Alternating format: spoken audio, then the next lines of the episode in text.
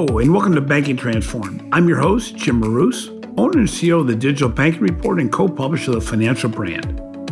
The world is faced with uncertain times caused by the global pandemic, combined with the demands for increased equality, diversity, and inclusion. Beyond empty posturing, the banking industry must make a meaningful difference locally and globally on important social issues. This includes stronger leadership that looks beyond ethics to also include a moral compass for decisions. It also includes increased sustainable investing, greater employee involvement in social causes, and a change in the hiring and advancement practices that we currently see. To better understand the challenges and opportunities faced by banks and credit unions, we are joined today by the legendary basketball coach, author, and inspirational speaker, Mike Jarvis. Using his 25 years as an NCAA coach as a guide, Mike shares his insights into what leaders and organizations must do today to meet the needs of the community.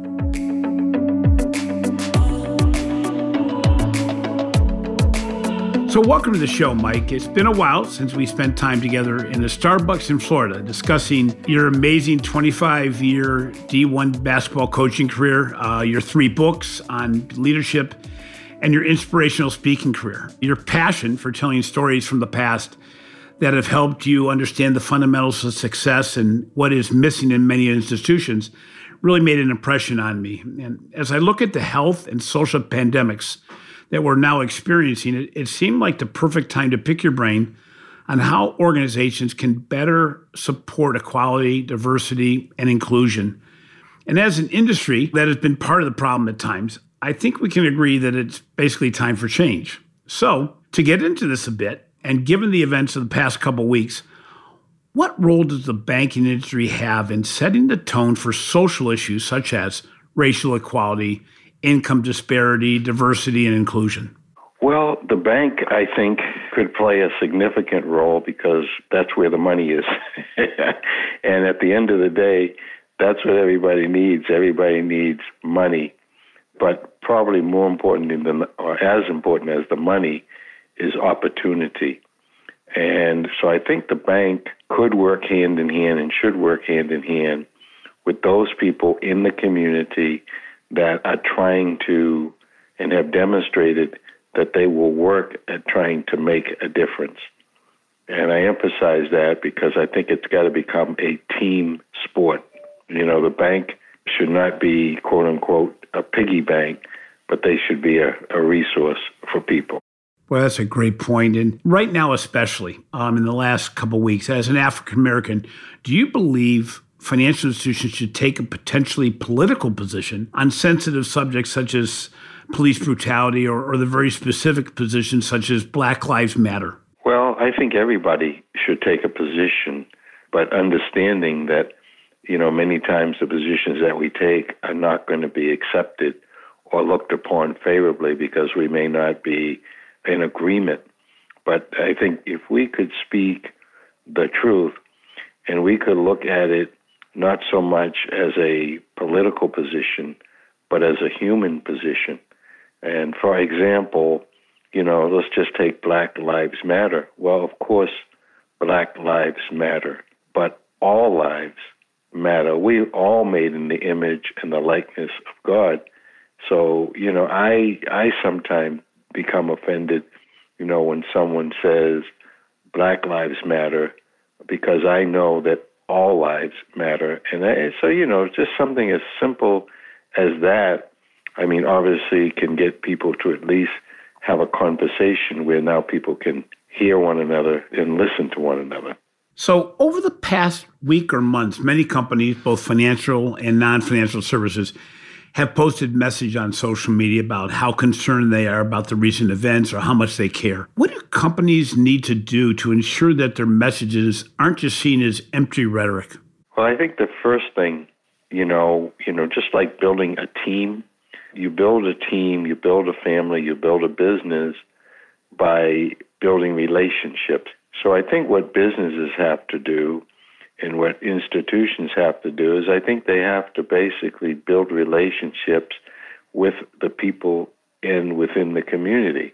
and not wait for a crisis to occur to ask what I can do. In other words, build relationships, ask the people before things get out, before crazy things happen, like what's going on now, and, you know, ask them, what can I do to help? What can I do to make this work for everybody? Because it's a community. We're all in, the, in one team. You know, when you live in a community, every, every person is a member of that team, just like we're all a member of this country. And we've got to look upon it just like we would look at our athletic teams, you know, all for one, one for all.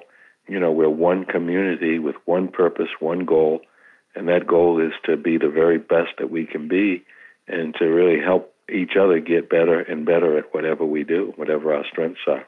You know, it's interesting. Uh, this week on Tuesday, there was Blackout Tuesday. And one of the things I saw on Instagram, especially, was people that said, you know, this is the first time you've said or done anything to any specific person or, or influencer. You know, the first time I've seen you say or do anything with regard to this subject. You know, how can you say it matters to you if it's the first time you said something? So I think that's also what you're referring to, too, that it's got to be an ongoing effort. It can't just be when the spotlight is on your company. It's got to be something that really is ingrained within the organization, isn't it? Well, people have to trust you and they have to respect you. And those, you know, trust and respect are built usually over time and by what people do and what they show, not what they say. So, you know, if, if the first time you're asking someone, can you help them, is in a crisis situation, then you probably haven't built up the trust. But in order to build up a trust, you've got to be willing to have conversations with people, to hear what people are saying, and to think about what they're saying, and also to tell them what you're thinking. So it's got to be a two way street, you know, and something that I know there's times in my own coaching career that I could have done a lot better. You know, is really try to understand you know, the other side. You know, it's interesting you say that because you've gotten to that point three different times in our answers that it really gets down to ongoing conversations. And instead of talking to people, taking the effort, which is certainly harder than talking to people, is to understand them. And you know, one thing that I'm wondering is the banking industry, especially, has not been a really good role model in the past around equal opportunities for minorities, including people both of color and women. And you know, that dynamic is kind of tough to change, but it really goes deeper than just, you know, rhetoric or investments. It really has to do with looking at the overall organization and, and seeing if they're not just meeting their ethical responsibility, but their moral responsibility as well, isn't it? I think so. I really do. I mean, you know, we know that there is a difference between, you know, your ethics you know, usually it's what society seems to think, you know, or what the law says or what the rules say, as opposed to your morals in terms of what you really believe. And we also know that sometimes people's morals change. So um, I do believe that institutions should really be the guiding light and set the tone as it relates to opportunities for minorities and people of color, and especially women. And I say especially women because in the black community, and I think in most lower socioeconomic communities, the women are the key. The women are what holds most of the time the families together. I mean, so many of the teams that I coached over the years, very few of them, you know, as related to the African American players, were there two parents in the home. Usually there was one, and the one was the mom. Sometimes it was the grandmother. But that's the way it's really been especially in the African American uh, culture, you know, forever. Uh, so, I mean, I really think that an extra emphasis should be placed on women. And yet, at the same time, no matter what color a person is, no matter what group we want to help, I think that there's people have have got to be given, you know, help according to also what they they got to earn it as well. I mean, we, you know, once again, I don't think it's good whether it be for people, minorities, people of color, women, doesn't make any difference if you know you're just giving away stuff. I mean, they, you know, I think we have to set up mechanisms where people can earn whatever the organization, if it's a bank or whatever, is trying to give. You know, you got to earn it. Yeah, and part of the challenge, though, in a lot of your legacy organizations, especially in banking, is a tradition in banking is you pretty much start with a company and then move up the ranks. Well, if you're looking at a 25 to 30 year career span, we're right now, leadership of most organizations started, the management team started back when there were quite a bit fewer women and people of color in the job pool for those types of organizations. And, you know, how do organizations break through that? Because, for lack of a better word, they have a good old boys network that ends up being white and male, and you're asking to find people that are different than the people that have gone through the organizations in the past. But that doesn't mean there's not skill sets. Um, I think one of the opportunities we have right now is the fact that organizations are right now dying to find people that have data analytics and programming skills. So that should be a good starting point. But we need people in management and on boards. You know this as well as anybody that our boards are devoid of people of color and women as well. Right once again, it's almost like I mean, I think that it's got to be a, an ongoing process. It's got to be a grassroots type of program. I mean, the banks, you know, have got to be more intentional. I think in first of all, letting people know what opportunities exist, sending people into the schools, you know, maybe holding meet and greets, town halls. Maybe, you know, once again, one thing I often thought about is if I'm a bank and I'm in a community I'm going to basically adopt a school because if I can basically adopt a school and have a working relationship with the local school or schools, then I have a chance of being in those schools on a much more regular basis.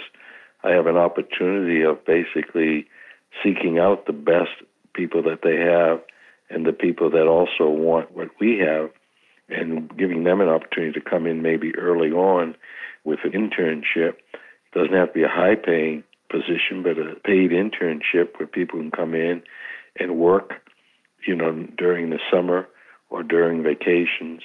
And, you know, what's going to happen is when you get one good person, then that person now becomes, you know, maybe your best tool for recruiting other people. But, you know, I'd say, hey, I would adopt a school, and obviously that would give me the opportunity to come in and speak, you know, at forums and come in and present talks and teach people, you know, about even just about finance and about the banking industry and the business, and that there are many, many, it's like in, in coaching and uh, athletics, there are so many jobs besides being the, the player. I mean, you know, even beyond coaching and and the other the other piece that that I always I would I always said as I've you know through my coaching experience, just something for people to think about. If I'm looking for great people that have all the ingredients, the education, the work ethic, the character, one group of people that I'm looking at among many others, young boys and girls, men and women who have served as managers for athletic teams you know, so not only am I looking for the best athletes because many times those are great leaders with great leadership skills and you know high character and a great work ethic, but managers are incredible. I mean, they do everything for a team, and they are probably the most conscientious and the most loyal participants in almost any program. I mean, you know, I look back at the managers I had, and boy, I tell you what, I would, if I were in business, I'd be hiring them in a minute, right? Because they've got all the things that you're looking for, as opposed to maybe the the high scorer on the team. Oh, exactly.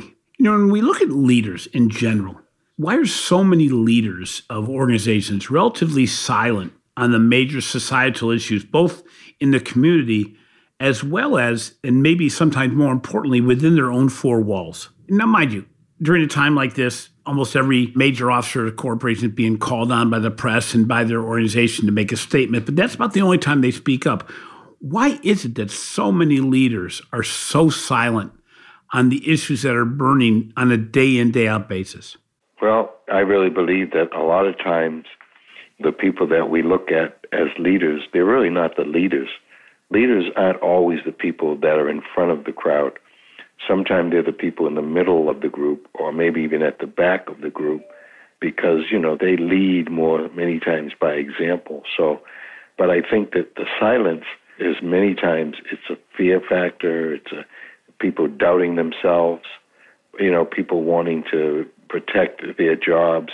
So it, it comes back to maybe a lot of people being selfish. And maybe a lot of times it's about people not really being given the platform to speak up and to say what's going on. Like, for example, if, you know, I'm at a bank and there are things that are going on in the quote unquote in the black community that I want to know about. Well, I'm going to go and I'm first people I'm going to seek out are people of color from the community to maybe tell me what's going on because they're experiencing, they're living it. So, you know, like I said, you can't always go to the person that's necessarily making the most money and think that's your leader because it's not. You know, one of the things you talk about is faith being a guiding post for good leadership. How do leaders within organizations speak more clearly and get to feel more comfortable around using faith as a guiding principle in the way they work, but also, more importantly, the way they lead their organizations? There was a time when if you didn't involve or invoke your faith in your leadership abilities or in leading, then you really weren't leading. But faith, some people, you know, refer to it as religion, whatever, you know, we've taken it out of the schools, we've taken it out of the workplace. So people are basically told they can't bring faith into it. And I think one of the first things that has to happen, I hope will happen someday, is that people will basically be encouraged to speak from a faith base. I mean, I know that it's a lot easier for me, maybe, than a lot of people to talk about where I get a lot of my principles or try to get my principles from. And I think it can be done in a way that it won't offend people. I mean, you know, once again, if you're talking about your faith and you're bringing in examples, like, for example, if I was trying to talk about how to effectively communicate and I use Jesus Christ as an example of a great communicator and how he spoke to people, how he got down and, and basically he could understand where people were coming from and how he listened to people and how he used stories to relate with people and to basically be able to get his points across. I mean, I think that if it was done in a way that people understood that you weren't trying to convert them to a certain religion, that you were just trying to use examples of how you communicate and what, you know, the way in which we're supposed to communicate. It's amazing because right now, more than ever, I, I think your point was well taken that I think we've almost numbed the world to religion. We've made it almost impossible for people to talk about religion, but it's different to talk about faith and religion. I think, you know, it's again saying, let's stand up for, I, I, think it's our comment we said earlier, the difference between ethics and morality. Ethics is something that is regulated right now by the government. I mean, especially in the banking community. Wells Fargo is a great example of an organization that's had more than their hand slapped. They've had handcuffs put on pretty much because of their breaking of the ethics of what is banking. Well, it's deeper than that, especially now. It's not what you have to do based on rules, it's what you should do based on morality. And I, I think, you know, when we look at income inequality, education inequality, when we look at racism, when we look at the issues of financial inclusion, the ability for look at just what's happened in the inner city right now between the pandemic, where it affected the black community more than, than any other community, and then on top of that, now you you have some vandalism that's happened to these same community businesses. I think organizations have to ask themselves, what should we do? These answers are not that difficult. The problem is we get in our own way sometimes. Well, we do, and you know, and it's really funny. It's like you know, I was thinking about, okay, what are some of the things, like for example, the banking industry could do, and you know, in terms of giving people opportunities to own their own businesses. But then once that happens, you've got to. I mean, I think the more we can get people to basically be part of the solution, then it's less likely they're going to be part of the problem so, I mean, if we allow more more people to have ownership, you know, to start out by first of all teaching them, you know, financial literacy, and that starts in the early years in school. Something I wish I had learned to do a lot better when I was young. Agree. Yeah, me too. You, you know what I'm saying? Yep. And then basically give people, uh, like for example, you know, I, I think about some of these moms. We talked about mothers, people of color, particularly the women. You know, a lot of these, like my wife works, does ministry work with an organization that basically helps first time mothers, first of all, not abort their baby, but then really try to teach them and educate them about how they're going to take care of their baby. Well, a lot of these same women who go through those programs, they would be perfect candidates to basically be given an opportunity to maybe, you know, purchase their first home or maybe start their own business. You know, if I'm a bank, maybe I'm having things like Shark Tank experiences at the school where I invite people to come in with their best entrepreneurial ideas, with their best ideas and inventions or what have you, because people are incredibly, incredibly talented, and maybe reward some of those people and help them get started uh, opening up, you know, their own businesses or creating a patent that, you know, that maybe they've had in the works for a long time. I mean, there's a lot of little things that could be done. You know, I'm, I'm wondering too, given that we've all felt a lot of pain over the last several months. And we've seen how organizations responded to this most recent challenge in, in the communities. And do you think consumers are going to be more selective about who they partner with in their daily lives based on how these organizations responded during these tough times? In other words, is it going to be more important for people to look and say, what organizations were there for me when I needed them, as opposed to simply doing business with the closest financial institution or the closest grocery store, or something like that?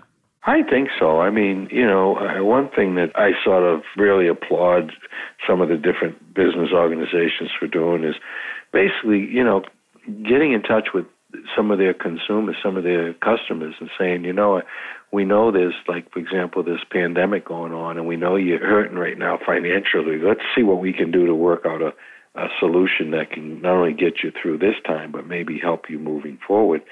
And people are never going to forget those people who tried to help them when they were in need. I mean, that's who you, you. I mean, you should go back to those people. So, I mean, if I've got a choice of going to, you know, Bank A or Bank B, and I know that Bank B has been involved in my community, and I've seen them, and I've talked to them, and I've heard from them, and I've worked with them on different, you know, projects, then beautiful. It's just like, you know, with the police. I mean, I've been in situations. I have a friend of mine who has a program called Shooting for Peace. And it's probably not the right name right now, but the bottom line is it's a youth sports program particularly around basketball, and they bring in the police to help with the teaching and the coaching and just basically to talk with the kids and to be with the kids. And it basically begins to establish relationships, relationships that last a lifetime. And they're not built on fear, they're built on trust and love and respect. Because everything comes back to love, anyhow. Do you really love the people you're working with enough to try and help them feed themselves. Well, so finally, you and I are about the same age. We have gone through decades where we've had a lot of talk that hasn't necessarily been followed up with the level of commitment to change that we might have expected. In fact, both of us, I'm sure, remember 1968 with our country being challenged by the Vietnam War, by racial tensions, by an election coming up and students rising up and really getting involved more as people in the political system and in the social system. But I look back and I, I think about the fact that I'm amazed how little progress we've made. I guess I, I maybe I was uh, maybe looking at things from a different lens and thought more could happen, but given what we've seen in the last couple weeks, in the last week for sure, and the number of people and the fact that we've had over 300 cities in the U.S. have marches on behalf of what's been going on. And I'm wondering, are you optimistic about the future? Well, I'm optimistic about the fact that my faith says to me that someday my, my Lord and Savior is coming back. Yeah. yeah. so I'm optimistic. In fact, I almost wish it was tonight But I am. I'm optimistic. I still believe in America. I believe in the people like yourself that want to try to make a difference in America. I believe in the fact in America because we were founded on Judeo Christian principles that we have laws that everybody should have to abide by. It disturbs me, obviously, when when that doesn't happen, or it disturbs me when I see people who are trying to destroy our country from within and without. I mean, and that's going on every minute. I mean, there's so many things that, you know, we just need to do better. I think of all the humanity that has never, ever, ever had a chance to be born and to grow into productive, contributing citizens. I mean, so yeah, you know, all that stuff bothers me. And like you said, we grew up during the 60s and this is a, almost like a rerun. Oh, uh, so much. It's scary. I mean, you look and you go, I've been here before. yes, that's the sad part. But you know, maybe if we went back and we started teaching history again, U.S. history, civil history, kids, you know, were taught what the Constitution, the amendments, and the history of this country, then maybe we wouldn't repeat. But you know, if you don't teach it, you don't learn about history, then it's going to repeat itself and people are going to be wandering around in the wilderness for maybe another 40 years you know i will tell you mike if it if it makes any difference i almost broke down a couple times because i think about what we've gone through in our lives and it, it may not be great but i was talking to somebody yesterday saying you know we've got to keep talking about this stuff because if we don't we get complacent and we can't just have it come about because of events that are never good are always bad and I get inspired by the young people. I get inspired by the one big difference between 68 and now is the diversity of people that are speaking out, the diversity of people that are saying something. But you hit a, a real major soft spot about the, the teaching of history. I didn't think about that, but you know, most of these people marching have no idea that this has happened before, or that while we may think that nothing's changed, the reality is a lot has changed, both in the racial community as well as the gender community with women, but not enough. It's just not happening enough. And, and unfortunately, a lot of the times when something bad like what's happened in the last two weeks happens, it's because of what people have been taught in their families because their family wasn't well informed. Yeah. People aren't born with hatred. Yeah. People aren't born with malintent. What happens is and it's not rotten apples because no. you know in the police community we say oh that was just a rotten apple. When they say well in the airline community you can't have a rotten apple. You can't have some people that say well we'll land the plane correctly and in some cases they won't land the plane correctly. The reality is we got to hold everybody to a higher standard but we also have to do a much better job of educating about why certain activities are wrong and why certain ones are right. And the fact that we have gone 55 years or 50 what 52 years since 1968, and we've been here before. Yeah. I have to admit, back then, probably starry eyed, thought, I keep on looking back on, I cannot believe these things are still happening because I never would have thought that we'd have the same challenges today as we had back then, and, and we do. Yeah, it's true. It's so true. But if we don't start teaching history, real American U.S. history again, we're doing our, we're, we're just waiting for these things to just keep happening over and over. I'm not saying that just teaching is going to make a difference, but it does, it would make, it would help. It would help a tremendous amount. A lot of kids don't understand the struggles that their parents went through. Yep. you know, like I tell my kids, oh yeah, I remember marching, you know, holding my wife's hand, you know, behind Martin Luther King Jr., you know, and as he was uh, having a, a peaceful demonstration in Boston and, you know, and then you tell, you know, you start talking about the fact that, hey, you can't allow these people to start rioting and looting and stealing. And all of a sudden they think, you know, you're saying, well, you know, that uh, it was okay that what happened. No, you're not saying that, but two wrongs don't make a right, you know, and, I'd say, and I'm going to end with this as far as my end. I'm going to. I wish that, I hope white people stop blaming themselves, you know, and thinking that you know just because they they're white, and you know that they're part of the problem. That's not it. I just picked up, or I didn't just pick up. It was being delivered today. That was basically sold out because uh, it's called White Fragility. Yeah, and it's not about guilt. It's about understanding uh, why we have such a hard time talking about racism. Yeah. It's an interesting angle because it really has to do with I was born this way. I, I, I was born white. I can't do much about that. And I understand that it comes with built in privileges in much the same way that your son was born with certain things that weren't granted to him. That said, That's right. we got to work with what we got. And given that, where do we work from here? And we got to, you know, your your your comments at the very beginning about communication, I think resonates so strongly that it really gets down to if we don't try to talk and understand each other, yeah. we're going to get nowhere.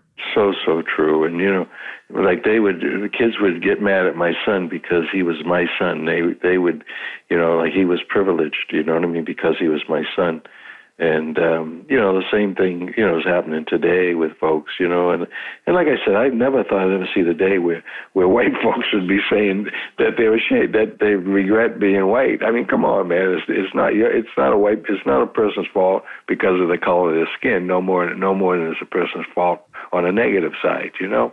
Mike, I just can't thank you enough for being on the show today. And I could not think of somebody I'd rather be on the phone with right now than you with regard to talking about these subjects and, and really digging deeper than surface level about what we need to do going forward. So I thank you for being on the show. Well, I thank you for having me. I thank you for thinking that I could add something. I hope I did. I hope I didn't put anybody to sleep or not too many people to sleep. But there are people out there that want to make a difference and that have some incredible ideas of how to bring people together. And obviously, one of the great vehicles for doing that is sport. Um, and, you know, the whole work ethic that you develop through sport. And that transcends into business. So I thank you. This was a blessing.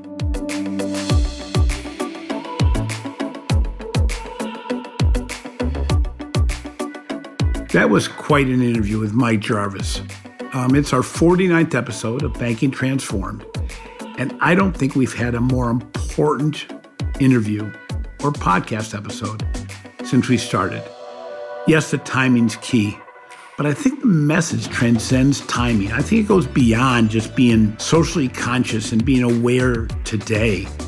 It's really what the banking community has to do going forward every day, every month every year to promote diversity, equality, inclusion, and really to build sustainable organizations that are doing what's morally right as well as what's ethically right.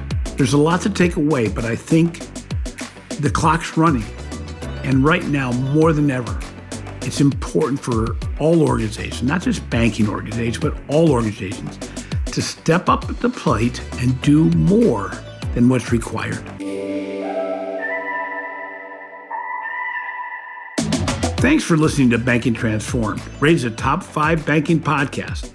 I genuinely appreciate the support you have provided since we started this endeavor.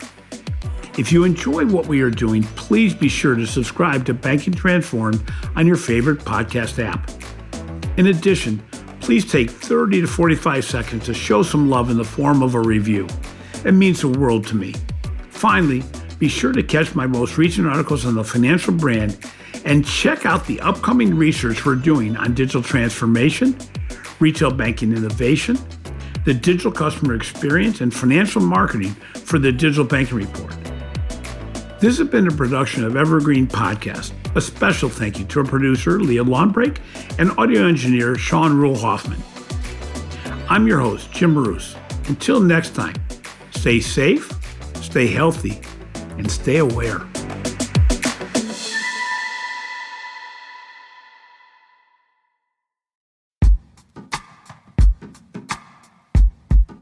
The Jim Stroud podcast explores the discoveries and trends forming the future of our lives.